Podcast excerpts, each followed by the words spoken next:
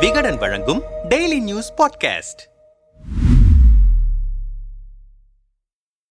முன்னாள் அமைச்சரின் sex torture தாலி கட்டிய சிவசங்கர் புயலை கிளப்பும் ஸ்வப்னாவின் சுயசரிதை. கேரள மாநிலம் திருவனந்தபுரத்தில் உள்ள ஐக்கிய அரபு நாடுகள் தூதரக பார்சல் மூலம் தங்கம் கடத்திய வழக்கு இரண்டாயிரத்தி இருபதாம் ஆண்டு பெரும் பரபரப்பை ஏற்படுத்தியது. இந்த வழக்கில் பார்சலை எடுக்க சென்ற சரித் பார்சலை விடுவிக்க முயன்ற கேரள தலைமை செயலகத்தில் ஐடி துறையின் ஸ்பேஸ் பார்க்கில் அதிகாரியாக தற்காலிக பணியில் இருந்த ஸ்வப்னா சுரேஷ் ஐஏஎஸ் அதிகாரி சிவசங்கர் சந்தீப் நாயர் என பலர் கைது செய்யப்பட்டனர். ஐஏஎஸ் அதிகாரி சிவசங்கர் சங்கர் தொண்ணூத்தி எட்டு நாட்கள் சிறைவாசத்திற்கு பின் கடந்த ஆண்டு பிப்ரவரி மாதம் ஜாமீனில் வெளியே வந்தார். ஒன்றே கால் ஆண்டுகள் சிறையில் இருந்த ஸ்வப்னா சுரேஷ் கடந்த ஆண்டு நவம்பர் ஐந்தாம் தேதி ஜாமீனில் வெளியே வந்தார். இவர்களிடம் தொடர்ந்து விசாரணை நடைபெற்று வருகிறது. இதற்கிடையே ஐஏஎஸ் அதிகாரி சிவசங்கர் அஸ்வத்தா மாவு வெறும் ஒரு ஆணையானு என்ற தலைப்பில் நூத்தி எழுபத்தி ஆறு பக்கம் கொண்ட சுயசரிதை புத்தகம் ஒன்றை இந்த ஆண்டு பிப்ரவரி மாதம் வெளியிட்டார். அந்த புத்தகத்தில் திருவனந்தபுரம் விமான நிலையத்திற்கு வந்த யுஏஇ தூதரக பார்சலை விடுவிக்க உதவ வேண்டும் என ஸ்வப்னா சுரேஷ் உதவி கேட்டார். சுங்கத்துறை விஷயத்தில் நான் தலையிட முடியாது என கூறிவிட்டேன். தங்கம் கடத்தல் வழக்கில் எனக்கு வேறு எந்த தொடர்பும் இல்லை. ஸ்வப்னாவின் கல்வி தகுதியை பார்க்காமல் ஸ்பேஸ் பார்க்கில் வேலைக்கு சேர்த்ததால் என்னை தற்காலிகமாக சஸ்பெண்ட் செய்தார்கள். ஸ்வப்னா இப்படி சதி செய்வார் என நினைக்கவில்லை என கூறியிருந்தார்.